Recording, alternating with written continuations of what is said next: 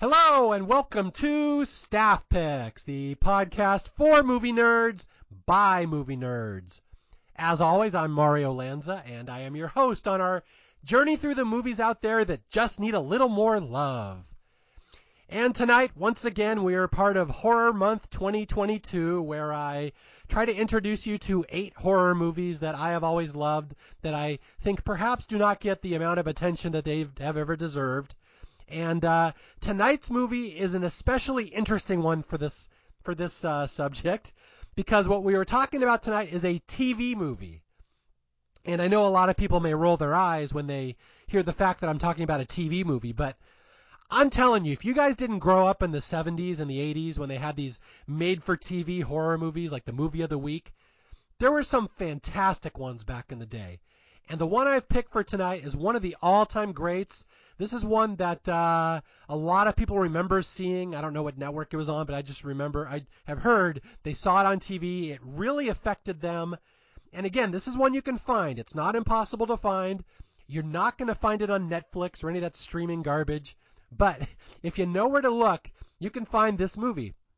And the one I've chosen is a 1978 movie called Someone's Watching Me which I have to say is one of the all-time world's worst titles for a movie. But again, TV movie executive or uh, TV executives pick the title, so whatever. But anyway, it came out in 1978. It's a TV movie about a woman being stalked in a high-rise building, and it's good enough on its own. On its own, I would talk about this movie. I would love to recommend it to people. It's a creepy movie. It's uh, eerie. You remember it. There's lots of little effective moments in it. But there's something even more important about this movie, and that is the director. And what I will say is, this was the first movie ever directed by John Carpenter, who you can make the argument is the all-time greatest horror movie director in Hollywood, known for Halloween, Big Trouble in Little China, The Thing, you know, The Fog, lots of stuff. This was his first movie. This is the John Carpenter origin story, and for years, it was called the Lost John Carpenter movie. So there's a lot of really interesting historical significance in this movie, despite the fact that it's a TV movie.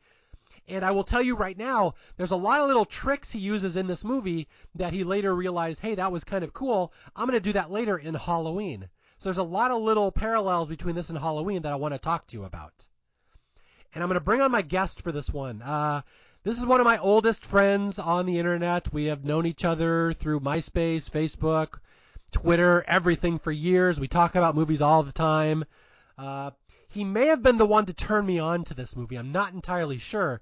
But even if he didn't, he's one of the biggest John Carpenter fans I know. So I've been dying to get him on an episode to talk about Someone's Watching Me, the long lost John Carpenter movie. So anyway, welcome back to the show, my friend Christopher Chardy. Hey, Mario. uh, thanks for having me back on. Um, yeah, I am. I'm very happy to talk about this movie. As you said, I'm a big Carpenter fan. Um, two minor corrections. Okay. Uh, he did have two films before this. What? Uh, yeah. um, well, if you don't count his student film Dark Star, um, there was also Assault on Precinct 13 in 1976. Oh, I didn't realize that came before this. Yeah. Um, but this is cool because he shot this um, before Halloween. This was actually this was actually in the works uh, as early as '76. Um, it was based on a real woman in Chicago, and it was initially called High Rise. Hmm. So it had a better title. Um, and then uh, it ended up coming out the month after Halloween, if you can imagine that. Um, so it is one of his first, um, and it was made at a time where he was still sort of breaking through.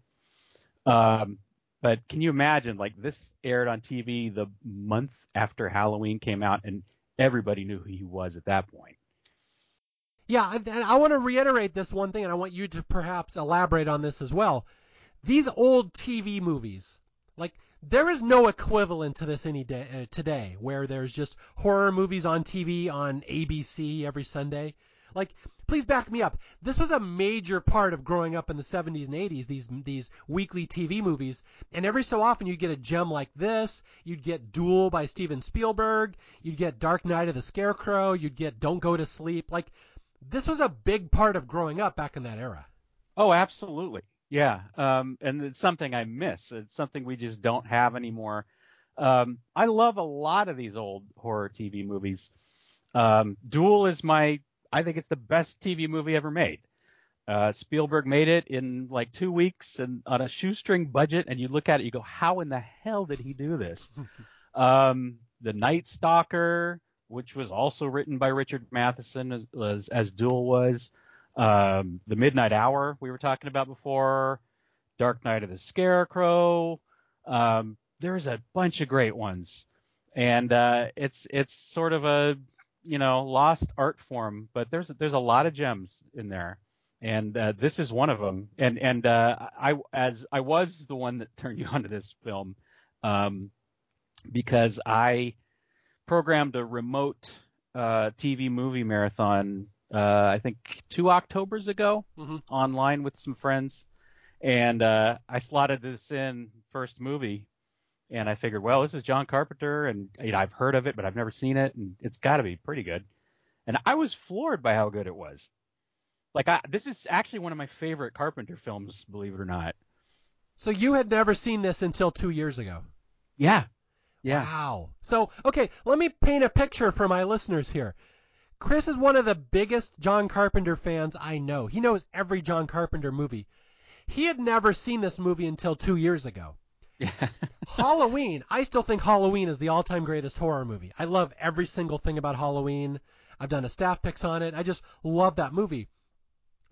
I had never heard of this movie. So you got these two John Carpenter horrors who had never heard of this movie, and this movie is literally like a blueprint for Halloween. I'm like, this movie has got to be a staff picks episode. It's killing me. It took me this long to finally get around to it, and I'm hoping I'm already blowing your minds, letting you know that there's this great John Carpenter movie out there that virtually nobody has ever heard of. Well, and as you said, this was considered the lost Carpenter film for decades, um, and it was v- rarely available on home video for a long time. Um, it was actually released on VHS in Europe um, there was never a VHS release in America. And and then it finally came out on DVD in 2007. And then uh, uh, Scream Factory put out a Blu-ray. Uh, I don't think too long ago, which I still don't have and I need to get. But yeah, this is for a long time. This was kind of just forgotten, and you kind of had to hunt it down. I, I it was one of those movies I heard the title over and over through the years and didn't know where to find it. It's funny, right before this podcast, Chris and I were bitching about streaming services. We don't like streaming services because what they do is they create a very artificially small library of movies you can pick from, and they're usually ones that are better well known, cheaper movies, stuff that you can get. This is a movie that will never, ever show up on a streaming service, I would guess. So you really have to be creative to go out and find a copy of this and it's so well worth it. And it really galls me that there's all these movies and movie history that will be forgotten because the streaming services took everything over. So again, I could not feel more strongly about this movie. Again, on staff picks, I pride myself on picking horror movies that are not really for horror fans. I don't pick stuff that's bloody. I don't do slashers, nothing tortury, nothing that jump scares you to death. And this movie is right up my alley. Like there's not a drop of blood in this movie. There's barely any jump scares. It's just all tension and camera work and stalking and and music. And again, it's so similar to Halloween. I would say all those same things about Halloween. So again, again, I really want to delve into this one for people who I know have never seen this before. Yeah, and and and I'll reiterate, you know, this was worked on before Halloween. So it was really the progenitor of Halloween. Um, you know, and and Black Christmas too, if we want to go that route. But um, yeah, in terms of Carpenter's career, uh, this set a lot of things in motion, and um, he only had 18 days to shoot this too, and uh, very limited time. He only could shoot what he absolutely needed to shoot. He couldn't. I don't think he did any pickup shots or anything. Although I did notice Lauren Hutton and I think a couple other characters seem to be looped a lot. A lot mm. of hmm. the dialogue. I don't know why. Um, Lauren Hutton said this was the best thing she'd ever done at that point. now, I don't know how long she felt that way, but um, you know, she had high praise for it. And uh, it was nominated for an Edgar Award too. I'm not even sure what that is, but um, it sounds amazing. Yeah, and of course, John met Adrienne Barbeau doing this, who he would eventually marry. Uh, so you know, this is it's such an interesting film in his career, and so overlooked. And like like you said, you know, it's similar to Halloween in its construction, and it actually predates Halloween uh, in terms of the filming and everything. So this is such an important movie, and and nobody talks about it, and it's so well done too. Yeah. Okay. Let's let's uh, you you yada yada over a couple things there. Let's summarize this movie for people. So this movie stars Lauren Hutton, who was a supermodel at the time, very famous for the gap between her teeth, arguably the biggest supermodel in the world at one point, I believe. And at one point, she branched off into modeling, into acting. And this is one of her first movies, I believe. I don't know a whole lot of other ones of her movies. I know she did Once Bitten with Jim Carrey, which I'm guessing is not her favorite of her movies. Yeah. But you said this was her favorite movie she ever did. How many other movies did she do? I was not aware she had this uh, significant acting career.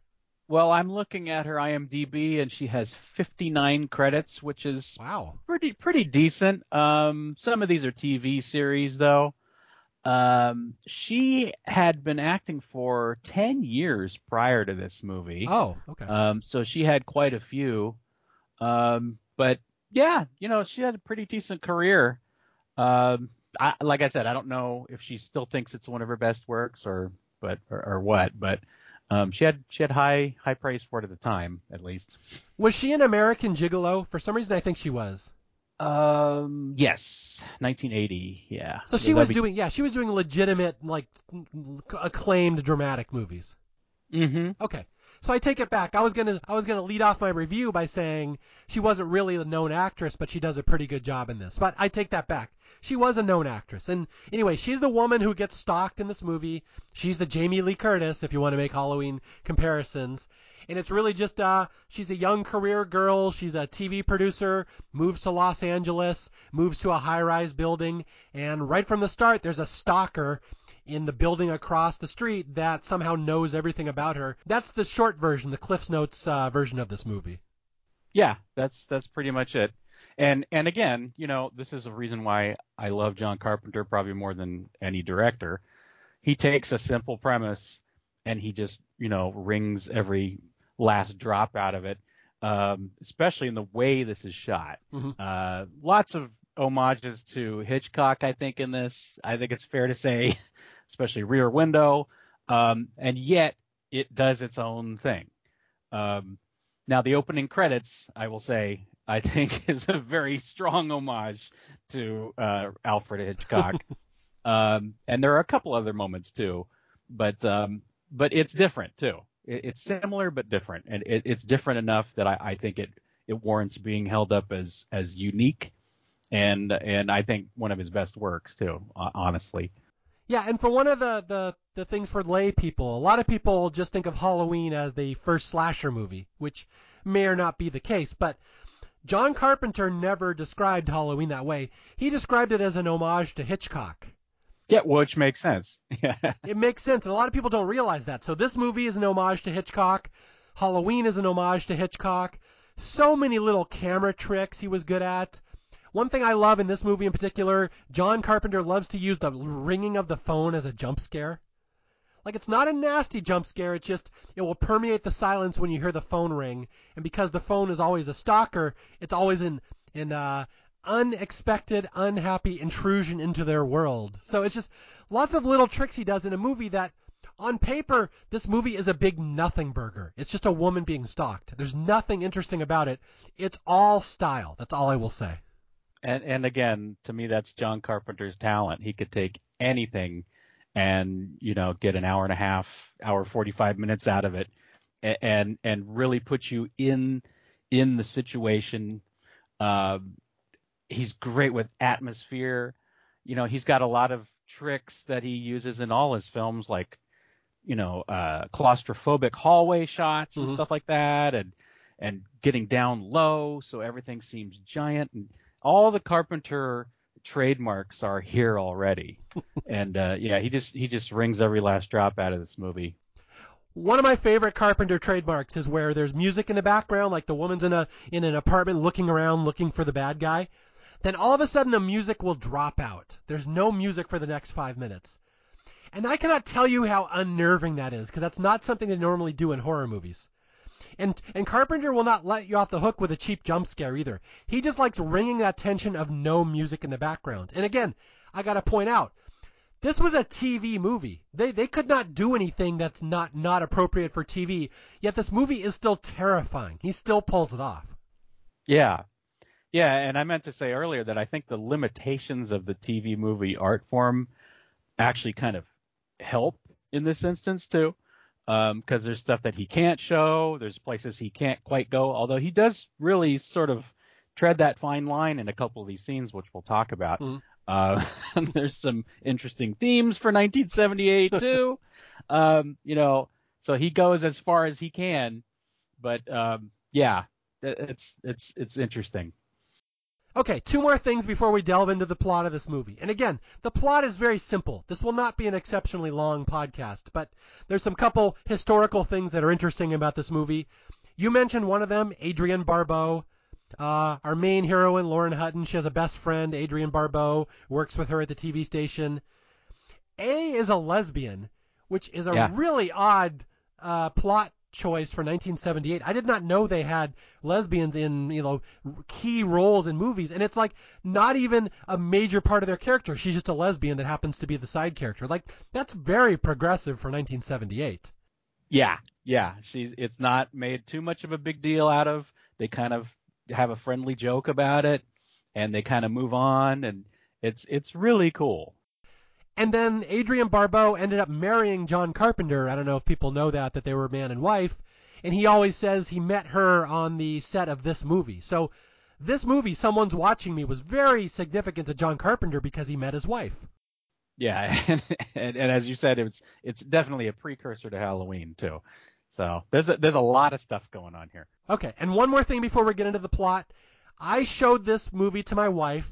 She liked it. I showed this movie to my daughter, and she liked it. And I asked both of them why they liked it.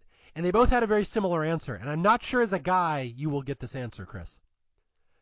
They both said the woman in peril never does anything dumb. She's never a wuss. And her first instinct is always to fight back because this is my house and screw you. Oh, 100%. Yeah. They really love that because the woman is not a ninny in this movie. No, I do too. Uh, of course I do. Um, and I, I even put that in my notes. But I, again, I think that's a Carpenter trait too. If you look at all his movies, he's he pretty much treats female characters that way in in all of them. Uh, like I said, go back to Assault on Precinct 13. Mhm. Um, strong female characters in that one too, right right out of the gate. Um, I can't really think of any of his movies where I'd say, oh, you know, that female character is just like a, you know, uh, a shrinking daffodil or whatever they say. Um, he's, I think he's really good at it, and um, especially in this one, Lauren Hutton. It just, she will not take any crap. um, she never backs down. Uh, well, I mean, we'll get into it how deep she goes, uh, almost off the deep end. Um, but it, it's great. Yeah, it's it's definitely one of this film's best qualities, and it, it makes it so much uh, fun to watch too. Yeah, there's no cliches in this movie, and if there were, it's inventing cliches. That's that's what I like to say. Okay, so anyway, this movie aired on November 29, 1978, which I believe is a month after Halloween aired or debuted. Right. So, man, that what a fun time to be alive if you're a horror fan. You got two huge John Carpenter peak movies coming out within a month of each other. So anyway, 1978 was the fall of John Carpenter, and uh, with that, I think we're ready to delve into the plot of this. A one that I one that I've really wanted to talk about for a long time. Yeah, let's do it. Okay, so the movie opens in the stalker's apartment. Okay, there's a there's a horrible stalker in this movie. He stalks young women. He finds out everything about their life. He breaks into their apartment. He puts bugs in their room. He terrorizes them. He's just a monster. And it's very effective because we're never going to see him through most of the movie. But the movie opens from his point of view, which I always thought was really interesting. Yeah, yeah. It, it, it's it's a very, very, very stylized opening, even before we get to the stylized opening credits. Um, but yeah, it, it really sets that tone immediately. Uh, that's pr- it's probably the most stylized part of the whole movie is, is just opening couple of minutes. Yeah. So what do we see? We see the stalker. He's got a telescope that's really long. I should point out phallic telescope, probably not unintentional. Oh yeah, I didn't even think about that. Yeah, the long phallic telescope where he can invade all these women's privacies in these high-rise buildings. He's got a, a phone tap machine. He's got a tape recorder. We see all his equipment. And the movie opens with him in the late stages of stalking a woman named Elizabeth, where he calls her up. He's like, Why weren't you at work today, Elizabeth? And she's like, Look, look, stop, you won. Like, and we get the sense he's been stalking her for a long time. She's like, I'm leaving, I'm leaving. Don't leave me, Elizabeth. I'll find you. I'll always find you. I don't give up. Sweet dreams. And that's the ominous opening as we go into the credits then. And, and you're going to, this is another theme throughout this movie, is um, there's really only one guy in this movie who's not a total creeper. and we'll get to that. Um, so, so in setting you up right from the beginning, you're going to see a lot of male characters who have these similar kind of traits. Uh, you know, uh, some more than others, but um, yeah, they're all kind of on in the same boat in a way. And then, uh, yeah, so we jump into the credits, and as I said, this is a got to be a huge Hitchcock homage. Um, even the credits themselves look like they were made by Saul Bass, who did all Hitchcock's credits. The score kicks in hard. Sounds like Bernard Herrmann, who scored many of Hitchcock's films. So it's not subtle, uh, but um, but it quickly gets into Carpenter land. We we start going into a unique direction. Okay, so let's meet our hero here. Our hero of the movie, and again, there's not very many characters in this movie. It's a really simple screenplay. This is uh, Lee Michaels. She is a TV producer, 29 years old, played by a very young Lauren Hutton. They're trying to pass her off as 29. I do not buy that she's 29. Yeah. Considering you said she'd been acting for 10 years, I don't believe that she's 29. But yeah.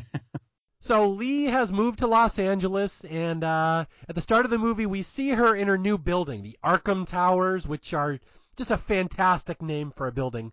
This huge high rise, and she's moving up almost into a penthouse suite, really high up in the building. And I love this building. My wife is just jealous when she sees Lee's apartment in this movie. It's like massive, and there's windows all over the place. Everything is like computer controlled. It's brand new. It's clean. It's just like the perfect, awesome apartment a woman moving into the city would want to live in. Yeah, yeah, and and she on several occasions she makes reference to the fact that she's just moved to LA and you know she's all excited and starting this career and everything and uh, yeah, it's a pretty swank pad. It's a, it's a I get it's not a studio apartment, as it has it has separate rooms. It looks like a two bedroom, if anything. It's big. Yeah, yeah. Um, kind of looks like something out of Three's Company, but that just might be the decor. and it, the earth tones, we're in the earth tones era at this point. Um, but yeah, it's pretty cool. And of course, the big defining trait again, the building is all computer controlled. It's state of the art for 1978. Everything is controlled. Climate, elevators, locks, it's all computer controlled. This will become very important later in the movie when the stalker has access to the computers. But the number one feature in her apartment is she has a huge balcony with about a hundred windows. So she can stand out there and look out over Los Angeles and she loves it. She's got a balcony. But for a enterprising young stalker across the street, this is also good news because he sees her out on her balcony and we get a shot of him looking through his phallic telescope saying, "Oh, look at this, a new girl in town." yeah. yeah, and this this is like Rear Window on steroids here. Uh, this set, it, which is just amazing. Um, and, and there are, there are shots in this movie where it's I, I actually well we'll get to that at the at the end of the movie particularly. I don't know how they shot it. I mean, it looks like it's actually in an apartment building Mhm. in LA, but I don't know how they were able to do that. Hmm, interesting. Okay. Because they are they are way up there. I, I I think you're talking about the last scene in the movie. I, that's what you're talking Mhm. about. Okay. Mm-hmm. Okay, so we see Lee again, young career woman moving to the big city. We find out later, it's kind of important why she left New York. She was being stalked by a coworker. Yeah. She moves to New York or for to LA. All of a sudden, every guy she meets is hitting on her. We get a really interesting time capsule of what life was like for a young Mary Tyler Moore type in the early 70s. The woman in a business surrounded by men. She is constantly being hit on, and we see this right off the bat in her first day at work. Yeah, yeah. And uh, one of the interesting parts is where she's talking to herself, trying to prep herself to talk to the boss, and um, and then she says something like, "I hope that's not going to be a problem being single." Like she she just uh, expects to be uh, harassed, and she's kind of just prepping herself for that. So she's been through a lot, um, and she's she's uh, she's also very strong too, and she knows what she has to deal with for better or worse. Yeah, and that's one thing we'll keep coming back to. She is not a weak character. She knows what she's doing. Mm-hmm.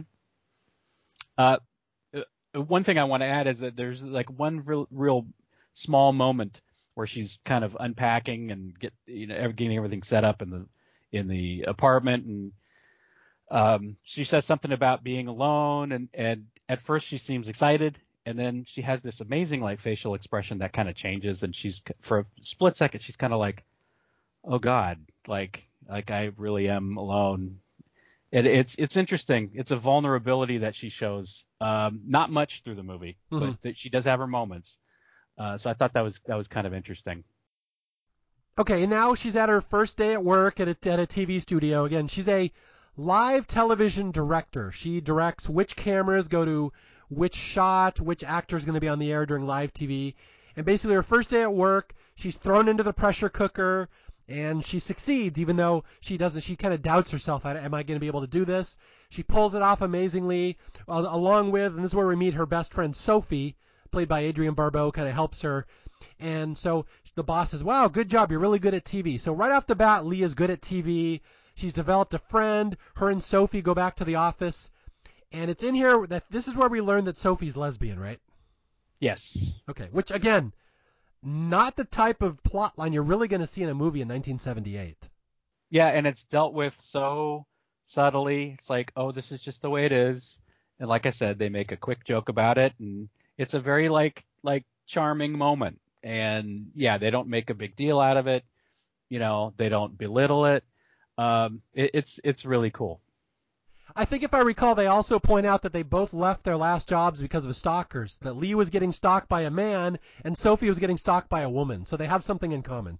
Yeah, yeah, and uh, they, I think they kind of bond over that Mhm. too, and you know, because Lauren Hutton's character Lee is is putting up with this crap as soon as she gets there, and and uh, Adrienne Barbeau is kind of like helping her to get through it, and she said, you know, that's just the beginning. He's like a Mountie, you know. and, and she said, well, this Mountie isn't going to get his whatever it is, or something like that. Um, so they're kind of like bonding over the fact that they've been harassed. It's, it's very interesting. Yeah, so these two are fast friends, Lee and Sophie, and again, this is not a buddy buddy comedy. This is a horror movie. So the horror is going to ramp up pretty quick here, where it's Lee's first day at work and somebody calls her.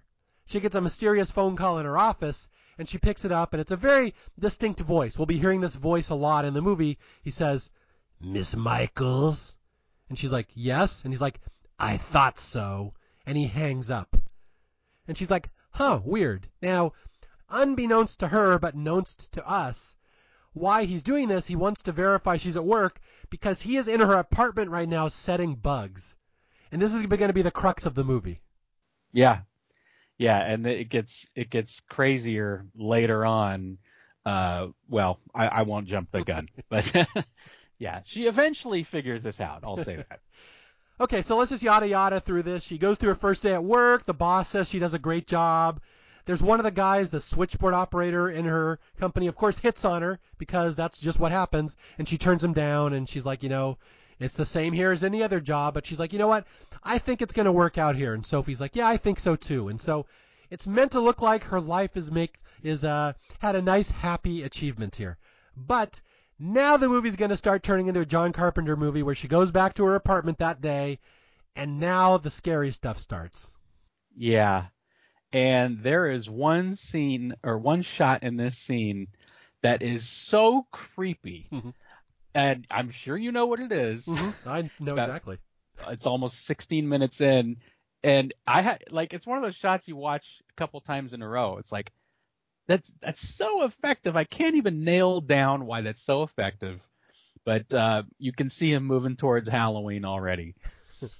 now, should we should we say what that shot is or Of course, we're walking people through the movie because I know most people have never seen this before. Yeah. So I'll set it up and you can talk about the scene in question. So she comes home to her first apartment, the Arkham Tower, and she uh, walks in there and she notices her door is ajar. And she's like, huh. And she walks inside and she's like, has someone been in here? And she's like, hello, hello. And she's really suspicious, as she should be. And uh, as she's there, oh, what is she, she announces, I'm a black belt. I know karate. You don't want to mess with me. But no one's in her apartment. And then she sees that her new phone is there. Her new phone has been installed for younger people. The phone company had to come in and physically put a phone in your apartment, hook it up. They had to when you had a new apartment. So she's like, "Oh, good. My new phone is here." And she walks up. She's like, "Apparently, someone from the phone company installed my phone, left the door open. She's relieved." And this is where we get what's not quite a jump scare, but it is definitely something that will get your attention. Yeah, it is a quintessential Carpenter move. Um, and in fact, the camera is moving, I believe, as this happens. We see her on the phone. In the background, we see a guy just run to the right, in, in dressed in black, just out of nowhere behind her. It's like, oh my god, it's so creepy. He just bolts for the door. And and again, as you said, I don't think there's any music in this part. It's dead silent. Um, but the visual is just so freaky. Yeah. It's so cool. that is definitely one of the best moments in the movie. It's John Carpenter is so good at that. He it, it looks like it's a scary scene. All the tension is relieved. The heroine lets down her guard and she kind of turns to the right. And as she's turning, a shadow bolts behind her in the background. It doesn't attack her. You just weren't expecting that man to run across the. So the stalker was in her apartment the whole time. And this is this is what's creepy about this movie. He will be in her movie, her apartment a lot, and she will never know. Yeah. Yeah, and and that's one aspect of this that I think um this is almost like a giallo film to me. Hmm. Not not just a sto- uh, a a slasher film, but a giallo because it it has more of of that kind of feel to it. Uh just like an elegant slasher. Mhm. Uh I don't know. That the I see elements of that. I could be wrong. I don't know if that was a, a conscious influence on Carpenter for this, but that's how it feels to me. This feels like a giallo film. Yeah, it's it's definitely got a distinct feel. It's not your typical TV horror movie, and it's not your typical theater horror movie. And it's again, it's just all tension. And this first night, her when she's at the Arkham apartment all by herself, this is where it's going to start ramping up, where she's going to start getting phone calls, and the phone calls will be relentless. And first, it's the coworker at her job who was trying to hit on her. He calls twice. She blows him off. Then the third time, it's the stalker. Mm-hmm. And this is something I really have to get across to my younger viewers. When you were in the 70s and 80s and 90s and the phone rang, you had no idea who it was. Yeah, that's right. It could be anybody. And again, if someone starts stalking you, you take your phone off the hook, you you know, unplug it. There's a way to get around that. But you also miss every other call. And so much of your life was determined by phones and outside communication with people. It was a very intrusive way when strangers could call you and you wouldn't know who they are and you had to answer and listen to them breathe or make sexual noises or hang up.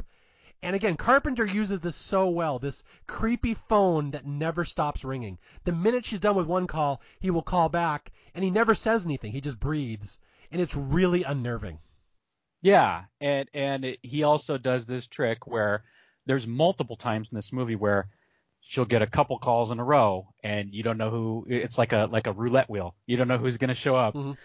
and then um yeah so that just adds to the suspense um because sometimes it'll be one person twice in a row and then somebody else it's it's kind of crazy And Carpenter uses that trick again in Halloween with the calls from Linda and Annie. right right Just I just want to point that out. That's a that's a Carpenter trope. yeah, but at the end of the night, she gets unnerved. She's getting all these phone calls from somebody she doesn't know, and then the pan the the camera pans down underneath her desk. She's got a little desk where her phone is on, and there's a bug. You see a little bug he has planted underneath her table. That's why he was in her apartment. He can hear everything she does in her apartment, and she's not going to be aware of this until later in the movie. And that's why he's got so much power over her, and she doesn't understand how. Yeah, and I think that's another thing I want to mention. Like, there were a lot of movies in the 70s about the surveillance state too, especially after Watergate. Um, I, I think the conversation would be the probably the biggest example. Um, there was a lot of this paranoia going on in the 70s. Um, so that's another element here that I think people don't talk about very much is just the exploration of surveillance and loss of privacy and paranoia. Mhm. Um, you know, it runs through this movie too. Yeah, I was going to say this really isn't a horror movie. It's a paranoia movie. Uh, yeah, I guess that's fair to say. I mean, I, I would I would still call it horror, but but yeah, I, I get what you're saying. Okay, so let's move along. So the next day, Sophie, this is Adrienne Barbeau, her buddy, comes over to the apartment and they start setting up. They're moving in furniture. And I forget if Lee mentions the stalker yet. It's she's going to mention it soon. Right now, it's Lee is the only one who knows about it. But now Lee is going to start getting packages. And this this stalker's got some style points. Why don't you uh, talk about his uh, his gifts he likes to send to Lee? Well, first of all, uh, he's he's sending her this thing about a free six month vacation um, at from I can't remember the name of the company that he made up. Can you? Excursions Unlimited. Yeah. So um, even back then, they were getting these scams. uh, so, uh, and, and she and um, Adrienne Barbeau's character are sitting around trying to figure out: is this legit? Is this a scam? What's going on here? Uh, so that's kind of interesting. But yeah, definite definite style points for that.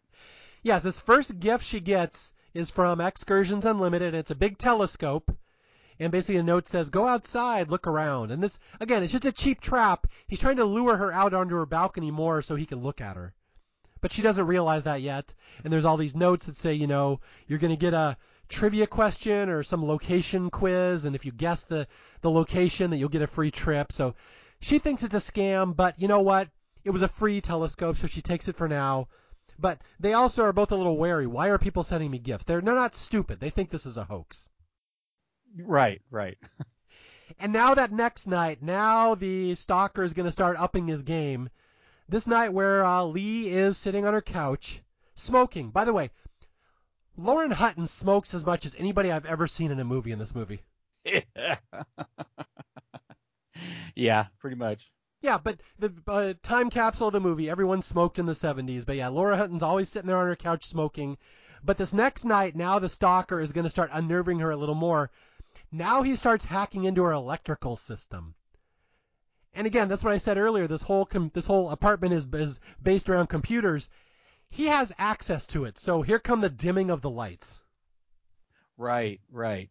Um, and I think we, okay, I see. You, I, I think we kind of hopped around uh, here time wise, because we did we get to the part where she met uh, David Birney's character? I think we're right around. No, we're now. right before that. He's the scene after this. Okay, because the telescope doesn't come till later. Oh, is it? Okay. Yeah, first he sends her the thing from that company, and they're trying to figure out if it's a scam. Then later on Ah. uh, comes the telescope, and then the well, we'll get to that. Okay. So let's let's let's have her meet her boyfriend. There's one other character. There's like four characters in this movie. Yeah. She's gonna meet her boyfriend Paul. Uh, one night she goes out to the bar. She's unnerved because the lights are dimming in her apartment. She's getting crank phone calls. She just wants to get out. It's kind of creepy to be in her house. And she goes out to a bar. And uh, this is an interesting one because she actually walks up and picks up this guy. Yeah, it's kind of a switcheroo here. So so we have this whole setup of you know surveillance and stalking and harassing, and then she goes to this bar and now she's the aggressor. It's kind of interesting, and uh, I love this little exchange here um, where he she's like she touches him. You know what I'm talking about? And and he goes, "What are you testing?" And she says, "I have strange fears." And he goes, "Really? What?" And she says, "Being raped by dwarves." you could have been sitting up there on stilts. I had to check. Like what a weird exchange. Yeah, they through this stretch they really try to portray her as being kind of goofy and odd and having a weird sense of humor. Yeah. And that drops later. They drop that later in the movie. But yeah, for one scene here, like all of a sudden she's a stand-up comedian. Yeah. she she she uh I I don't know. She's like borderline kind of stalking this guy, but but the sense of humor kind of cuts it, I think, a little bit. Yeah, so this guy's name is Paul, and she asks him out, and they go on a date and go walking around, and uh, what happens? She uh, he's a, a philosophy professor at USC, if I recall right. Yeah, and then he she starts talking to him about her mom and how she never believed any of her problems growing up and said, "There you go being wacky again." That was what she used to say to her all the time. so they're just having these kind of interesting moments walking walking around at night. It's kind of cool. It's a meet cute. That's what they call it. Right. And I will say another element of this movie I love is you get a lot of scenic late 70s LA. It's all over this movie. Oh yeah. Uh, downtown LA and it looks so cool. It's one of my favorite parts of this. Yeah, I was going to say that. This movie is a wonderful time capsule of Los Angeles in 1978. Yeah. And there are times where the buildings and the cityscape become very much part of the of the plot Mhm. too. And Paul, her boyfriend, they will stay together for the rest of the movie. He will be the one man in this movie who's not creepy to her. So he's the one good guy. That's right. Yeah, although although I will say we will fall into some of the tropes later in the movie where he has to solve the problem, he has to save the day. So John Carpenter making an effort to make a feminist horror movie, but even even he will fall into the tropes where she's sitting there catatonic on the couch and he's like, "I know what I'll do. I'll go fix this." So well, he's just trying to help. Yeah. Okay, but yeah, this whole scene is creepy where she and Paul are walking around LA and and we see they're being followed.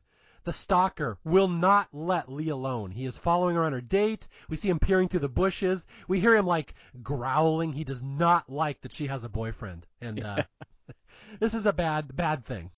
that point of view shot behind the bushes is so cool. And and then actually this is one of my favorite shots in the whole movie.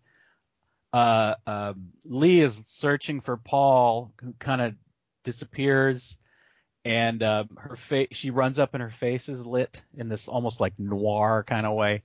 And then you see in the background the skyscraper, and you see this elevator go up the side. It's Mhm. this long shot, and it's the only thing in the shot that's moving. It's so cool. I, I I don't I can't even really explain why it's so cool, but it just it's creepy and it, and it just ratchets up the suspense. Like what's gonna happen next? Okay, so now that she's met her boyfriend, now we're going to go back to the apartment. And pretty much the next half hour of the movie is this guy just tormenting Lee. Not Paul, not the boyfriend, the stalker, tormenting Lee as much as he can. We get scenes of the lights flickering on and off. We get at one point he calls and says, Is your air conditioning out? And then her air conditioning stops. like he just has all this control over her apartment, and she's getting a little unnerved. Although there's a little detail here I kind of forgot, and I forgot to mention it she's watching TV one night while the stalking's going on, and if you listen on the TV, it says, uh, what does it say? Oh yeah, yeah, yeah, yeah, yeah. It says uh, there was a young woman, Elizabeth Solley, 25 years old, who jumped to death from a high-rise building. If you know the movie, that's the girl that he was stalking earlier in the movie. She jumped to her death of suicide to get away from him.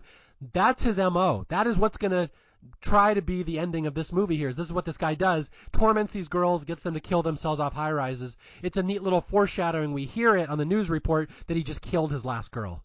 I caught that too, and I was tripping out. I'm like, oh man, that's that's such a great little element.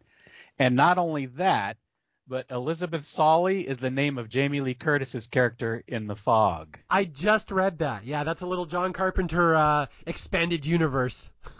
yeah, there's a couple of things in here that he reused too. Um, I'll, we'll get to those, but yeah, yeah, I, I, I was tripping when I when I noticed that news report. That was so cool. So this is where she gets the telescope. Um, and immediately assembles it for some reason. We they kind of skip forward and she's made the whole thing and just sitting there on the floor. It's kind of interesting. Yeah, that's right. So Excursions Unlimited keeps sending her gifts. They give her the telescope.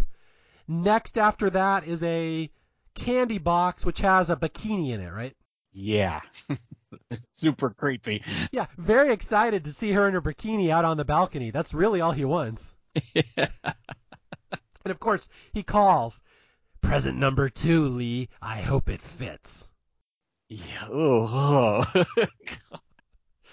okay, so now Paul comes over for a date, the boyfriend, and he notices that Lee's a little rattled. She's getting these gifts, she's getting these phone calls, and this is where she first kind of spills the, her guts to her to Paul and says what's going on. And it's a really interesting shot too because it mostly focuses on her, kind of zooms to the right on her, and then uh, and then you cut to a shot that zooms in on him at, at the other end of the table, uh, which I thought was interesting. That was an interesting way to present this scene. Yeah, because you're not supposed to really trust Paul. I think that's he's oh, kind, yeah. he's kind of the red herring here in this movie. Totally. Yeah. yeah. I mean, there's, and again, this is why I think this is uh, kind of giallo adjacent because there's several uh, points in this movie where you're you're not sure who this is and mm-hmm. who to trust. And um, he Carpenter does a really good job of of kind of throwing away throwing around that hot potato of of suspicion. Mm-hmm. Okay, so we're gonna go through the finishing the stocking section here, where uh, where yeah, Paul says, well, you know, we'll we'll we'll research this company, this Excursions Unlimited. We'll try to find out who's sending you these packages. And he leaves. And the minute he leaves, the phone calls start up again. Sweet dreams, Lee. So anyway, this is the stretch where Paul and her try to go to the cops, right? They try to figure out who is sending these packages. Uh, yeah. Well, this is a, that's after um she goes to the bar. Remember? Oh and yeah. Then, uh, the and then all of a sudden she gets a drink, and uh, and the waitress says, "Oh, it's from a guy at the bar," and he's not there, which is also a creepy touch. Yeah. Okay. Yeah. Two things. Yes. Okay. So you said that scene. So First, Paul, the boyfriend, goes and looks up on Excursions Unlimited, finds out there's no such company. I looked at all these records, they don't exist. And then this is where Lee goes out to dinner with her friend Sophie. Right. And this is where, yeah, they're eating Italian food, and uh, someone sends her a bottle of wine in the middle of dinner. And Lee looks around, and and it turns out the stalker was in the apart in the restaurant, sent her a bottle, but she never saw him and she asked the waitress, "Who who sent me this bottle of wine?" And the waitress was like, "I don't know, just some guy." Yeah. Super creepy. Although we do get a little bit of detail here, which is important for the movie, where where she's having dinner with Sophie, and Sophie says she's considering taking a job in Fort Worth, Texas. This will become important later. Yeah, yeah. All right, here we go. Now we're about to go to a turning point in the movie. Now that Lee is getting mystery bottles of wine in the restaurant from the stalker, now she's getting a little furious because this guy's getting a little too close to her. Because as far as she knows, she's been getting calls and gifts. Now he's following her into restaurants. Now he's probably driving around right behind her. She's getting pissed. So the next night when the guy calls, he calls. he says, "I'm sorry you didn't like the like the wine." Now she snaps and she's like, "Who is this? Who are you?" She immediately hangs up on him and calls the cops. So now she's going to be start being proactive. the cops who could not be any less helpful. he says, I can't send anyone out to check on a phone call. In case he does anything, give us another call. oh my God. Well, I was going to say, in the cops' defense, I think that's all they can do, literally, even to this day. If someone's yeah. calling you and there's no crime, what really could they do? Yeah, I guess. Yeah, they they don't treat her very nicely. We'll just say that. No, no, and that's another common theme in this is is most people don't believe her or they gaslight her. It just comes up over and over again. Yeah, so the cops just cannot help her. They're like, look, somebody's calling you in the night in, on your phone. That's not illegal. Someone's sending you gifts, that's not illegal. We can't do anything until he commits a crime. He's not even threatening you. And she screams. She's like, "Well, if he kills me, you'll be the first to know." And Yeah. right when she says that, her lights dim again in perfect timing, and she just goes like, "No!" and she gets pissed, and she's gonna be pissed really from here on out. Yep, yep, and she's just gonna get more and more badass as it goes, pretty much. Okay, so here we go. So she's just broken by this point. Poor Lee.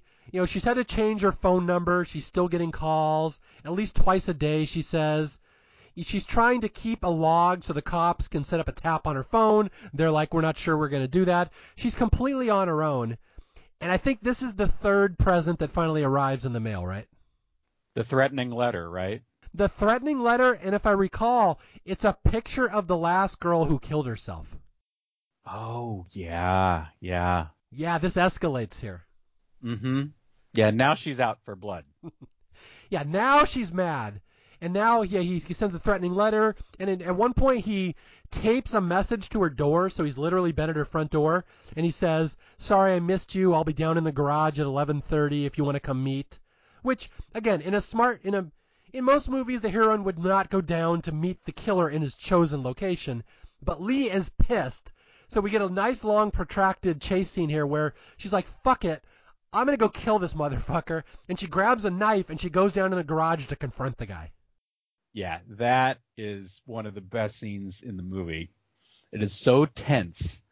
Yeah, explain this scene to people. This is to set up, paint a picture to paint a picture for people. She goes down into her creepy underground garage in her apartment all by herself with a knife, and there's this attached laundry room down there, which is the creepiest laundry room I have ever seen in an apartment. Just it's basically like a rape dungeon. Like I, I wouldn't walk in there. I'm a guy. It totally is. So explain this scene. This is John Carpenter at his peak here. Yeah, and, and again, this is why I think this may have been influenced by Giallo films because this is total Giallo. Um, yeah, so she's she goes into this laundry room and it's all quiet and she's trying to figure out where this guy is and she hears something and she proceeds and then of course she drops the knife down this grate and so she goes down and takes the grate off and hides underneath here as this guy's he he she hears him looking for her. Um, so she puts the grate over it and grabs the knife. And then this guy comes and of course he stands right on top of the grate and he's smoking a cigarette and then accidentally no, not accidentally, he purposely drops it down the grate, doesn't know she's there. Um, and she's just laying there and it kind of falls on her and she kind of lets it fall to the side. Um, but this this whole scene is just is just tension 101. Yeah, there's a fun reveal at the end too, which always makes me laugh. It's not. Oh, supposed here we to, go. Yeah. It's not supposed to make you laugh. So yeah, she's hiding under a grate, and this stalker guy is walking above her, and you just see him from the feet and crotch straight up. She's looking up at him. He doesn't see her. So she climbs up out of the grate, and she's walking to get back to her apartment. And as she's turning a corner, she runs smack dab into somebody face to face, who we are meant to think is the stalker. Uh, we'll find out later it's not the stalker. But Chris, I will give you the honor. Who does she run into? Jerry, hello. Uncle Leo from Seinfeld. Yeah, Len Lesser, who for years back in the 70s always played a thug because he's got a scary face. And Uncle Leo shows up here as the stalker and she runs into him and it's again, it's not supposed to be funny, but if you know your Seinfeld, you just totally expect him to have like no eyebrows, like his eyebrows burned off or something. it's so funny because, you know, I have seen him in a couple of movies in the last couple of years and he always plays just the biggest creep. And it's like a shock to my system. Uh, Blood and Lace is an early 70s like proto slasher. He plays a total scumbag in that. And then there's this late 70s horror movie called Ruby with Piper Laurie and he's in that too and he's a creep. Um, and then there's this one too. It, it, it's, it's really funny. Um, I I don't think this was the first one I saw him in where he was a creeper, but um, but this is this is a, a pretty big one. yeah, and we are gonna find Uncle Leo is a peeping tom. He really does creep around girls and take pictures of them through their windows.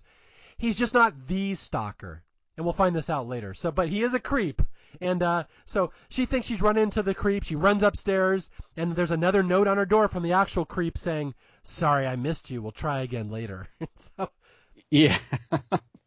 yeah, and, and I looked at the the notes too, and the first one was time stamped at 11:15, mhm. and the second one was 11:30. So within 15 minutes, he had left two creepy notes on her door. That is that is so that is so unnerving. that's dedicated. Yeah, nothing's gonna stop. Well, you know, just like uh, um, uh, Sophie said about the guy in the at the uh, TV station. You know, he's like a Mountie. All these guys are kind of like Mounties. They're they're very dedicated. They always get their woman. Okay, so the plot is going to escalate here. Lee knows she's being stalked. She knows he's sending her gifts. She knows he can call her on the phone. He seems to know what's going on in her apartment. He knows how to turn her lights on and off. At one point, he is able to stop the elevator when she's in it. He knows everything about her, but there's one variable she is not aware of yet. And that's going to happen this night where Paul comes over to console her. Paul and Lee are there. They uh, have sex. They finally kind of break the ice. It's like their fourth date. He Yeah. he spends the night, and uh, the stalker sees. The stalker is not pleased that she's having sex. But the next morning, when Lee wakes up, she's just wearing her bathrobe. She's walking around in the apartment in her bathrobe in front of her windows, and the stalker calls up when she's all by herself, and he says, "Lee, I like you better without the robe. Take it off." Yeah, totally, totally creepy. So this is the first moment in the movie where she realizes he can see her. Yeah, yeah. This totally turns the whole thing around for the third act. And, and this is something my wife had always said when watching this movie. Why does she keep her windows open every goddamn minute of the day if she's got a stalker? How come she never figured out to close all these drapes on her windows? But this is the moment she realizes he can see her. She's like, oh no. And we get one of those Jaws shots where the camera zooms in and zooms out at the same time where you see like her being disoriented when she realizes he can see her. Yeah, the the, the vertigo shot. Yeah, the vertigo shot. And she closes all the blinds, and her blinds will all be closed the rest of the movie. And this is going to piss off the stalker to no end. Yeah, yeah, yeah. This really gets to him. but I, and I, I had the same thought too. Uh, I was like, well, wait a minute, why didn't she close her curtains? And then I realized, well, she didn't. She didn't know. Yeah. She didn't know until this point in the movie that he was right across the way. Yeah, and she's like on the 35th floor. Who could see into the 35th floor? Yeah, and it was a different era too, and you know, people people didn't even lock their doors back then. So you know, people weren't quite as suspicious. Okay, yeah, so now we have some hints on who the stalker is. He lives in a place called the Blake Tower across the street. He's got to be somewhat high up so that he can see into her penthouse apartment. And so her, Paul, and Sophie start forming a stakeout where they're going to sit there behind the blinds and look out in their binoc in their telescope, try to find anybody who's looking at them. And this is where Lee is really starting to get pissed, where Paul suggests she move, and she's like, "No, how dare he? This is my home. He has no right. How dare he invade invade my life?" And and I think even Sophie says, you know, even though he's not doing anything, this is rape. Rape is when a man constantly keeps a woman in fear. This is rape. I don't care what the law says. Yeah, I wrote I wrote that down too. Uh, I actually I wrote both of those lines down because I thought they were they were key in this movie. Um, but the interesting thing is, you know, and again to bring up Rear Window, this is when they become the voyeurs too, because now they're so paranoid they keep watching across the street. Now this is they're like fixated on this to try to get this guy. Yep, absolutely. Yeah, the tables are going to turn. They're kind of hunting him now. But it's going to be a cat and mouse game because this guy's really smart, as we're going to figure out. It's nowhere near as easy to catch him as we think. But Lee and her, and her Paul and Sophie think they have the upper hand. They've closed their drapes. No one can see in. They've really effectively shut him out. And this is where she gets a letter that is now probably considered the first threat. Did you write down the wording of this letter? Uh, uh, oh, uh, is this removal procedures beginning immediately? Yes. Mmm, God. yeah, her latest letter from Excursions Unlimited says, "We regret to inform you that you have not qualified for our travel incentive vacation program. Your behavior has reached final point, and the only action left is removal. You will be removed immediately." oh, God, that's so creepy. So now she's got her first oblique threat that he's threatening violence against her. Now we go to the cops for real. And now we meet a fun little character who, hey, surprise, is also in Halloween, Charles Cyphers. yep. yeah, and uh, um, now I think is his, isn't his character in this Deputy Gary Hunt, which is another which is another character in Halloween too. wow. Uh, so Carpenter likes to reuse stuff. Yeah, if you don't remember Charles Cyphers, he's in uh, The Fog, but he's more importantly in Halloween. He's the one that has to keep telling Donald Pleasence, Look, you let him out. This is your fault. I see no evidence that he's here for tonight. It's just kids playing pranks.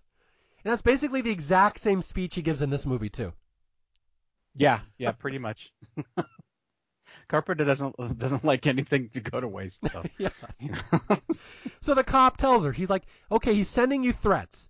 Um, we don't know who he is. We don't know where he's calling from. We can't do anything about it. The phone company won't put a tap. So these are his suggestions. He says you could change your number, you could get an unlisted number, or you could just blow a whistle into the phone every time he calls. Very helpful police work. Super helpful cops, yeah. but you know, that's the LAPD, I guess. okay, so here we go. We're now in Act Three. We're really in the final part of the movie. They kind of know where the stalker's coming from. They know he's threatening Lee. He's going to move in and go for the kill at a certain point here. And this is where Sophie kind of announces, you know, to everyone, you know, I, am taking that job in Fort Worth. This is too stressful. It's just going to be good for me. And Lee's like, no, you got to stay here. And, and Sophie says, no, I made up my mind. I'm going to leave in two days or whatever. Tomorrow, I forget. This is very important in the plot in the movie. We're going to have to, we have to lose Sophie here. Okay, so here we go. Lee comes home late one night and she's been drinking and Paul says, "Don't go home drunk. It's that's just a bad idea." And once again Lee's like, "No, fuck him. I'm going home. The stalker's not going to drive me out." And this is where the the stalker starts calling her late at night. "It's 11:45. You're out late tonight." And then she's like, "Well, I hope you like the drapes, motherfucker, cuz they're strong and they're staying where they are." And he's like, "I want to see you, Lee." And he's like, "Come out, look through the telescope. Come find me." And so she's like, wait, he's looking at me right now? And she's like, I'm look. He's like, I'm looking at you. Come find me. So she goes outside, her and Sophie, I believe, and they look across to see someone across the street looking at her from a penthouse apartment, and they see him. It's Uncle Leo from earlier before. Hello, Lee. Yeah. So it's the exact same guy she met down in the basement she ran into. She's like, he's looking at me. He's looking at me through the telescope. That is the stalker. And this is where stuff is going to happen real fast because we're going to call Charles Cyphers in again. Yeah, that's right. And uh, so if I recall correctly, this is where he comes in and and uh, they're trying to figure out what to do with this guy, right? And so he says sometimes we do things that are a little uh, irregular and we certainly won't get any medals for them, but as long as they get the job done, we feel they're all right. I mean, it is the LAPD. They're not really known for by the book. Yeah. I just love that line. I had to write that down. Yeah, but anyway, this is a great scene. We watch Lee and Sophie watch across the street as Uncle Leo is arrested. We see the cops come in, grab him. He tries to run. And now we go to uh, the uh, police interrogation where they think they've caught the stalker. They think Uncle Leo, he's in here for postal fraud. Newman is going to inter- interrogate him. that would be a great twist. Yeah, that would be great. But what do we learn from this scene? We learn that Uncle Leo is a peeper. He is known to take dirty pictures of women through their windows. He has access to the lights. He's a mechanic. He uh, has been in their laundry room. He's been in her building. He's just a general creeper. They're like, this is the guy. We have the guy. And Uncle Leo, you know, pleads ignorance. I didn't do this, but they really think they have the guy. And and they, what they deport him to Iowa, if I recall. Yeah. hmm Yeah, they send him away immediately, pretty much. I don't know how they did that, but yeah. Yeah, we've got this guy who's a sexual predator. Iowa, you want him? And then Iowa's like, yeah, sure, why not? well, what else do they have out there, really? I mean, we could use the population. Yeah. so Uncle Leo has been deported. Uh, Jerry's going to be very upset. Nana's going to be very upset. and that's the thing with the John Carpenter movie. The calls all stop. Now that we've arrested the red herring suspect, all goes back to normal and all is right in the world. And the calls stop and everyone's happy. And for about 10 minutes, Lee looks like she's going to get through this unscathed. She even she even opens her drapes again. Mm-hmm. And then uh, he pulls the carpet out from under you. Then there's a little switcheroo here. Yeah, now now shit gets real because now the letters start up again from Excursions Unlimited. Mm-hmm. and uh, so, are we to the scene yet where she goes into her restroom? Because this is creepy too. Okay, I'll get to that. Yeah, she uh, gets one more letter that said removal procedures beginning immediately. Lee must be removed from the premises. And she's like, oh shit. And she starts calling the cops, calling Paul, but no one believes her because they think they've arrested the guy. They think he's out in Iowa. And now, that, like you said, this is the part of the movie where no one believes her and she's starting to freak out. You and you almost, you know, I, I was watching this part again today, and the way it's filmed and, and the way it's written, you almost start to wonder: is she hallucinating this? Mm-hmm. for so for for a little bit here, you're like, maybe she just really is crazy. Yeah, and they do play with you. We're meant to think maybe Paul is the killer or the stalker. Maybe Ali is actually crazy. It really does start to mess with your head. Again, very deep for a TV movie of this era. They were not normally this intricate. And Hutton does such a great job of selling this. I mean, um, just the way she's she's strong through the whole movie, but she she does kind of start to break down a little bit, and she starts to lose it. Um, and she she does a great job of of this. Is this the bathroom scene with the mirror? That's what you're talking about? Yeah, yeah. This is seriously creepy. Um, so she she's kind of wigging out, and she goes into her bathroom, and it if I recall correctly, isn't the shower running? Yeah, the shower's been running. Someone has been in her apartment and turned the shower on. And someone has written on her mirror in uh in the the what is it the steam mm-hmm. I guess uh, no one believes you. And she's staring at it. She's just standing there staring at it. And then it sort of melts down. It's a really cool effect. Yeah, I think this leads into the scene. There's a really big scene here. I don't want to spoil it, but uh, she calls Sophie to come over. And Sophie says, "Oh, sure, I'll come over. I'm leaving for Fort Worth tomorrow, but I can help you out tonight." And Lee's like, "The stalker is still alive. He's still taunting me." And Sophie's like, "No, he's not. We arrested him. He's gone." And Lee's like, "This fucker is still messing with me." And she goes out on her balcony and she sees someone up in a penthouse apartment staring at her through a telescope. And she's like, "That's him. This ends tonight. I'm gonna go murder him." And so, like I said, those are my, like my daughter and my wife love. She's very proactive. She's not going to take this. And this is a really long, perfect John Carpenter scene where Sophie stays in Lee's apartment and watches through a telescope and talks on a walkie-talkie as Lee walks across the street and tries to break into the guy's apartment and kill him, basically. Yeah, and I hate to bring up Rear Window yet again, but this is this is a really like uh, strong homage to that, but different because in this uh, movie you get to see inside the apartment that that Lee goes into, and she's looking for evidence and stuff. Um, and then you get to see from her point of view into her own apartment across the street, which is really cool. And this is when we see. Uh, well, I'll let you say what it is. yeah, this is fantastic because this whole scene is shot through a telescope lens We just see the little crosshairs and the lens, and we see Sophie looking at Lee across the street, and we see Lee looking at Sophie back in, in her apartment. And Lee is in the killer's apartment. She sees his tape recorder. She sees his notebook. She sees a catalog with bugs. She sees you know, tape reels. This is it. This is the guy. And she's talking with Sophie across the street in her walkie-talkie. She's like, Sophie, I found him. This is it. We have all the evidence we need. And just when she says that, this is when the shit is going to hit the fan because poor Sophie back in Lee's apartment is not aware she's in the apartment with a killer and she's about to meet her maker. And this is, for a TV movie, this is a horrifying scene. Oh, I know. This is so hard to watch. and, and you see poor, poor Sophie getting attacked and strangled. Um, and, and Lee is looking at her and she's just freaking out. And then she's like, I gotta get out of this room and go across the street and see see if she's okay.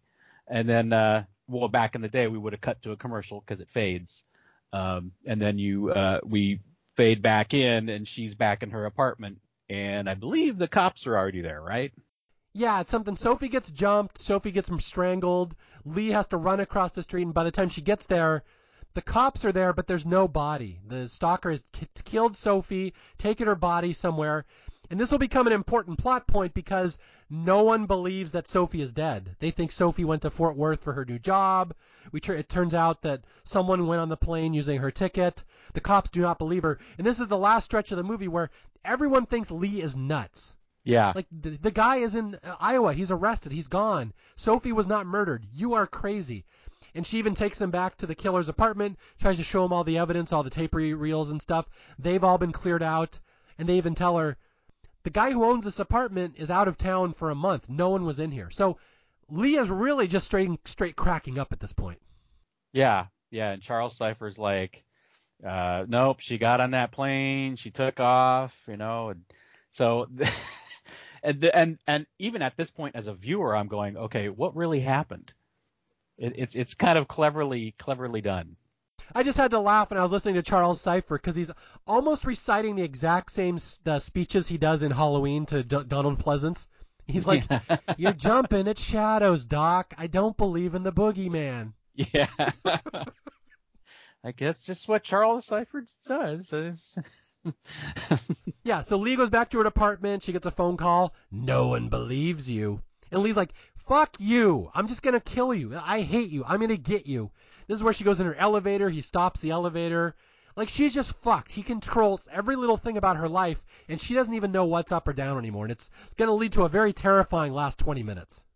Yeah.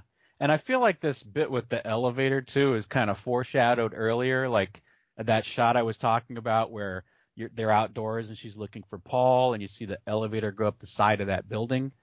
So then at this point in the movie, the elevator becomes a, a, a plot point again because, uh, well, we think the stalker is, is has stalked her into this elevator and is screwing with the lights, and then she, you know, she hits the emergency brake um, so it's kind of interesting. It was like a, it was like foreshadowing from that first act with this elevator. Okay, so let's get to the very end of the movie here where Lee goes to Paul, her boyfriend, and she says, Nobody believes in me. Do you please say you believe me? This guy is still stalking me. And Paul says yes. He, he sighs and admits. He's like, I do. I love you. I believe you. And so they try to brainstorm. Who could this guy be? He's in our building. He's in the building across the street. He controls the elevators. He controls the lights. He controls the climate, the air conditioning. He has a master key to everybody's apartment. Who is this guy? And this is where they do the work that perhaps the police should have done earlier. yeah. Where they're like, hey, what if it's a maintenance worker? Yeah. and and we should mention uh, that so this is right after that uh, the stalker has tormented her with the audio of Sophie dying. Oh yeah, I forgot about that. Over yeah, over the walkie-talkie. This is totally creepy. Okay, so they go to City Hall and they ask for who has maintenance records to access all these buildings to get into all this stuff. And the guy says, uh, "Well, you know, we have these uh, what are they called? Monitors. We have built we have monitors. monitors. Yeah. yeah. we have employees called monitors that can basically get into any high rise in the building, and they're there for emergencies. They do maintenance, they do inspections, they have skeleton keys. They can get anywhere, and so they finally look through the records and they figure out there's only one monitor in Los Angeles who's been in all these buildings where these people have been dying. These girls have been committing suicide, into Lee's building, into the building across the street. His name is Herbert Stiles. And he's what, a 10 year employee, never had any problems, no, never been disciplined. He's a model employee. But Paul and Lee are like, that's the guy. All the dates match. He's always in the buildings when these girls are committing suicide. He's always in my building. Such a perfect stalker name, yeah. too. Herbert, yeah. they agree. They're going to go to the police with this information. They're going to go get arrest arrest Herbert Stiles. But again, like I said, Lee is not taking shit in this movie. She's going to go to this guy's house and kill him herself. Uh, yeah, now she is like just full blown stalker herself. Like, and nothing's going to stop her. And she has been told, she has been told, someone says, uh, well, this guy, Herbert Stiles, is out of town on vacation right now. She's like, good.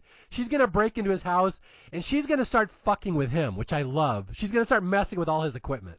And I got to say, this scene is so Halloween. There's so many little Halloween tricks in this scene where she's breaking into his house. Oh, totally. Yeah. Like the first person, it's all shot in first person. It's like the shot in Halloween when little Michael Myers is walking into the house to grab the knife to stab his sister at the start. That's what this scene is like. Later we see a pair of legs walking towards her. It's very much like Michael Myers walking through the brush. It's it's a, exactly a blueprint for Halloween later. And this is all taking place in the dark too. Uh, it, it's just it's so effective. And then somebody comes to the door, scares the hell out of her. Um, yeah, it, it's it's really cool. And, and this is only what maybe two three minute scene. Yeah, it's not very long. It's but it's again, it's she's very proactive and very determined. And again, he's not there, but she sees all the evidence. She sees Excursions Unlimited. She sees his typewriter. Uh, and there's one shot where she's taking a cab to this guy's house, and as she's in the living room talking to Paul on the phone, look, this is the guy we arrested him.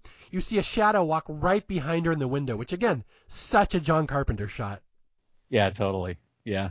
And that that's the cab driver, right? Who's waiting for her? Yeah, it's the cab driver. It's a false ending. Uh, Herbert Stiles is not here, but Herbert Stiles is going to be mad once he figures out that she's been in his apartment, because now she's going to go back to her apartment, and now we get the final battle. That she is, he has entered her place, she has entered his place. They both knew who each other is, and now we're going to get one final battle, the final girl against the villain back in her place, and this is absolutely fantastic. This this final scene. Yeah, you know, I, I I had forgotten how cool this was when I was watching this last night I was like, man, this last five minutes is, is just one of the best parts of the movie. It, it's so well done. Okay, let me set it up for you. So she goes back to her apartment, and I think the door is ajar. So she knows he's in her apartment. Yeah. And she could call the cops. She could call Paul, but she's not going to because she's going to end him. Because this is my apartment. Get out of my fucking apartment. And so she walks in, and the next five minutes, I swear, there's not a speck of sound on the soundtrack. It's just her silently creeping through her apartment looking for him, all shot in first person from her perspective. Just lots of little John Carpenter tricks. Like at one point, there's a little click, and the camera does a double take to look at the click. It's just a neat little touch. Oh yeah. Yeah. yeah. The suspense is almost unbearable here because he will not pop out. He's just hiding and uh, is, this is where she gets the note, or, or she sees the note that's supposedly written from her, right? Yes. Yeah, he has written a suicide note that on her table. Yeah, it says, you know, uh, what did she write? Here it is, no touch of sadness for anyone to bear, no guilt. I simply can't go on, Lee. So this is the night she's supposed to die, like everybody else who dies at his hand. He's written her suicide note. She's going over that balcony at some point in the next 10 minutes, but she's trying to surprise him and out- overpower him before he can do it. It's the night Lee came home. yeah, very good. Yeah. but it's again, it's really smart. He has shut off all the lights in her apartment. He's turned off the fuses. He's disconnected her phone. But she opens her drapes. She knows all the ways to get more light in here. She knows the tricks to her apartment. It's kind of like uh, Wait Until Dark, the end of Wait Until Dark. Oh yeah, it is. Yeah. Yeah, the blind lady's up against uh, what Al- Alan Arkin. I forget which Arkin it is, but yeah. Yeah, it's Alan Arkin. Yeah. Yeah. So it's really cool. It's a cat and mouse game just in the dark. And again, I cannot get over the fact there's no music in this whole chase. It's like the end of Silence of the Lambs. It's just so fantastic. I just wrote in my notes. This is so effective. It's crazy. Mhm. And and not to dwell too long on this, but this is another reason why I love The Exorcist so much is because a lot of The Exorcist is actually really quiet. There's no score, not much going on. It's it's all uh, you know a little bit of sound effects and stuff, but it really like makes it more realistic when there's not a lot of stuff going on. Mm-hmm. Um, you can just focus on the visuals. And, and the suspense is just off the charts. Yeah, and again, I can't say enough that John Carpenter doesn't cheat. He doesn't use loud music cues to make you jump. He doesn't love jump scares just to have jump scares. He will just let there let you sit there in the uncomfortable silence for as long as you have to be. And I just love how he milks it. Yeah, uh, that's that's why he's my favorite too. That and and the master shots he uses. He uses a lot of master shots in this mm-hmm. in this film. Just you know, full full room shot. Uh, you see everything going on, even if it's in the dark and it, it's it's so effective. Although I did catch another little John Carpenter touch you'll get a kick out of.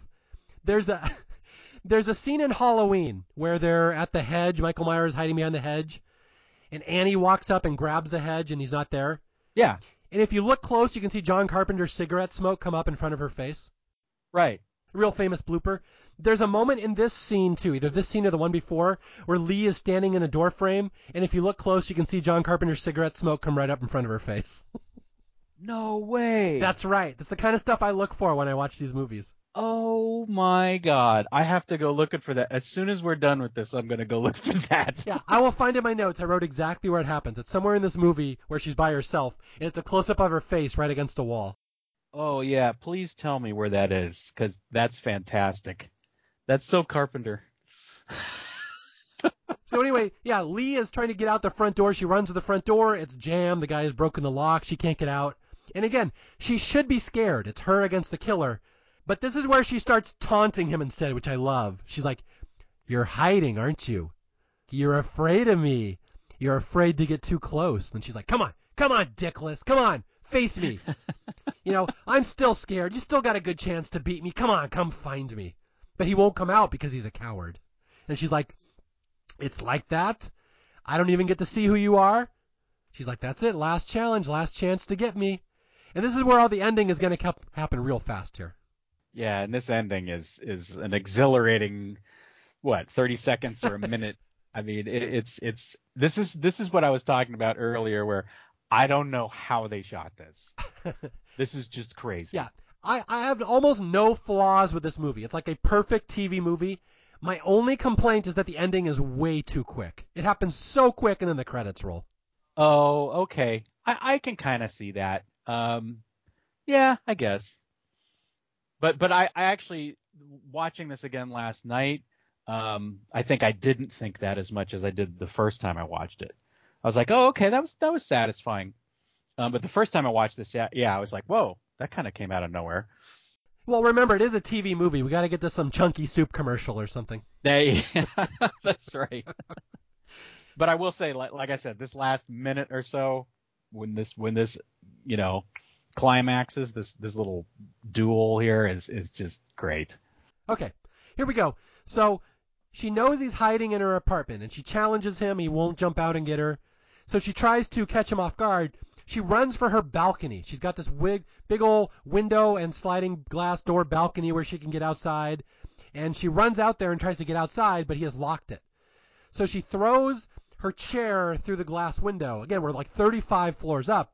And she tries to get out the window and she starts screaming, Help! Help! Murder! Help! And at some point between the first murder and the third help, all of a sudden he's behind her. And I don't know where John Carpenter got that jump scare, but all of a sudden he's right there grabbing her. It's unbelievable how quick it happens. Yeah, yeah, he just comes out of nowhere. And, and as I said, I don't know how they filmed this. Like if they actually filmed this in an apartment building, um, or if that was a rear projection of of an apartment building across the street, because they she really goes for this glass and just shatters it. Mm-hmm. Um, and then there's another shot coming up, which is even more crazy. Um, I, I would love to know how they filmed this, but I just don't have that information. But it's really effective. Yeah, there's not much written about this movie, so I don't know. Yeah, it, it maybe there's some information on the Blu-ray, but I, I just don't have it. Maybe Lauren Hutton has an Instagram account. I'll have to send a message to her. yeah, ask her uh, if she still thinks this is the best work she's ever done. That'd be pretty damn cool if she said that. Yeah, so anyway, there's a fight. He grabs her. He's trying to struggle with her. He's trying to basically strangle her, but she fights back. She fights him off. He can't choke her, so he tries to throw her out the window instead. And this is where we get them struggling out on a what appears to be a real balcony on a real 35th floor of a building. I, it's just an it's an incredible shot. Like I I really don't know how they did it. Um, I, I was like looking tr- looking at it close, like was that a matte painting or what, what the hell's going on? I don't know. It looks real. It looks real. And I should point out, we still have not seen this dickhead's face the entire movie. yeah, that's right. He's fighting her from behind. He's strangling her. All he's dressed in is a nondescript blue uh, mechanic's jumpsuit. Tell me if that sounds familiar to Halloween. Hmm. yeah, it does sound sound a little familiar. Yeah, so anyway, he tries to shove her out the window. He tries to throw her off the balcony, but she's feisty. She's clawing him. She's grabbing him. And then at one point, right before he's about to throw her off the balcony, she grabs a big chunk of broken glass that has been dislodged when she threw her chair out the window. She grabs it and she just stabs him right in the back as hard as she can. And he screams. And she unleashes himself, she unloosens herself and gets away from him. And this is the only time, literally, there's eight seconds left in the movie we see his face. And how would you describe his face? Uh, uh I don't know, doughy maybe? yeah, he's just a fat middle-aged balding guy. Like like the girl in the the lady in the restaurant said, just some guy. Kind of like the like a Maytag repairman. He's Fred Mertz. That's who he. Fred Mertz. yes. Jesse White or one of those guys, yeah. She has stabbed him in the back. He screams, he reaches back, and as he's reaching back, he leans forward. We see his face for like a minute, and then he falls forward, tumbles off the balcony, falls 35 floors to his death. And literally, that's the whole movie. That's why I say it ends very abruptly for how much tension there's been in this movie. And then she just kind of looks down and she sighs and she says, You got too close. Yeah. the, the classic Lauren Hutton quip. The end. Yeah. and then we freeze on her face, and the commercials come up, and then the you being stalked in your home, call Allstate. I will say one thing that I wish we had gotten maybe a little more closure on is Sophie. We don't we don't know what happened to her if she's really dead or or what happened. So you think the the stalker fake strangled her and let her go out of the goodness of his heart? Well, well, I don't know. Maybe maybe like a brief funeral scene would have been nice or something. yeah, they look down and Sophie's not there, and Doctor Loomis is like, "I shot her six times." there you go. We'll we'll splice together these two movies. got to got to have uh, Donald Pleasence coming at the end. yes. I watch Sophie stare at the wall, stare through the wall, looking to this night, this night, sheriff. There you go. Sophie has come to your little town, sheriff. Oh man, yeah, we'll have to do a fan edit. Yeah, but anyway, that's the movie. A very simple TV movie about a stalker, a lady getting stalked by some old guy across the street. But in the hands of John Carpenter, easily one of the best TV movies I've ever seen. Again, not a straight horror movie, not super bloody. There aren't a whole lot of killings, no jump scares. It's not like one that's going to keep you up at night, but like it really does get under your skin at times. It's really effective for what it is, and I am so happy that Chris, you you turned me on to this movie a couple years ago, which coincidentally was right after you were turned on to it. So there you go. Yeah, yeah, and like I said, I I just slotted it into that that six film marathon of TV movies blindly. I just knew it was Carpenter. I'm like, okay, I, I I'd like to watch this. We're, we're gonna check it out, and like I said, I was I was floored by how good it was it it is honestly one of my favorite Carpenter movies, and and I don't say that lightly because, as I said, he's he's pretty much my favorite director, and I've seen just about all his movies. I think I'm I, there's like two or three I haven't seen, but uh, I would put this right up there. This would be you know in my top, I don't know six six or seven Carpenter films really. Um, way underrated and, and so good. And, and one of those movies where I watched it last night in preparation for this, and I immediately wanted to watch it again. I, I think you know you you pointed out some things in this that I didn't even notice. And every time you watch this, there's there's new little things going on in the background and and homages um, that that you can catch. It, it's just it's a it's a real gem and and historically too where it falls in his filmography and how it it was filmed before Halloween, it came out a month later, and uh, it, it's it's just really cool to see to see him at the beginning of his career, but he's already firing on all cylinders too. Yeah, and this is available on Blu-ray and DVD now, right? Yeah, uh, Scream Factory has a Blu-ray of it, and I think it has some special features. I still need to pick that up. Um, yeah, I, I would pick it up if anybody's interested. Pick it up while you can, because sometimes their stuff just goes out of print and uh, without much warning sometimes. So um, yeah, it's it's great. Yeah, so again, that's the lesson here. John Carpenter was awesome. Early John Carpenter, especially awesome. Find this movie, you will not regret it. Um, I show my wife and I show these old movies to my daughter who's 22, and she's about you know 50-50 on old movies. She doesn't really like the style sometimes. A lot of them are eh. She couldn't really be she couldn't really be less impressed by a lot of older classic movies. But we showed her this one, and she was like, "That one was pretty good. I like that one." So that's high praise from a 22 year old right there. And a lot of that goes to to Carpenter's writing, Lauren Hutton's performance. She's so good in this, and and her character is so great. Uh, Adrienne Barbeau too, I think does a great job, and and it's a like you said, it's a progressive character for 1978. Um, this I, I think this just really stands up. I, I wish more people would would check it out. Um, and, and as you said too, a lot of those old horror TV movies, there, there's some real gems there. Um, I, I love I love so many of those. It's it's like one of my one of my favorite uh, subgenres is uh, horror TV movies of the 70s and 80s. Uh, I got a real soft spot for that stuff. Yeah, I just picture these families, you know, gathering around the TV in 1978 and being exposed to this movie. And then like the parents have to calm down the kids afterwards. Look, it's it's not real. It's just a movie. Nobody's stalking you. Like I just I just love that the image of these families watching these TV movies back in the 70s. Yeah. Yeah, I'm sure some of these had to just warp people, or or the '80s ones too, like like uh, "Don't Go to Sleep." Oh man, we've talked about that one before.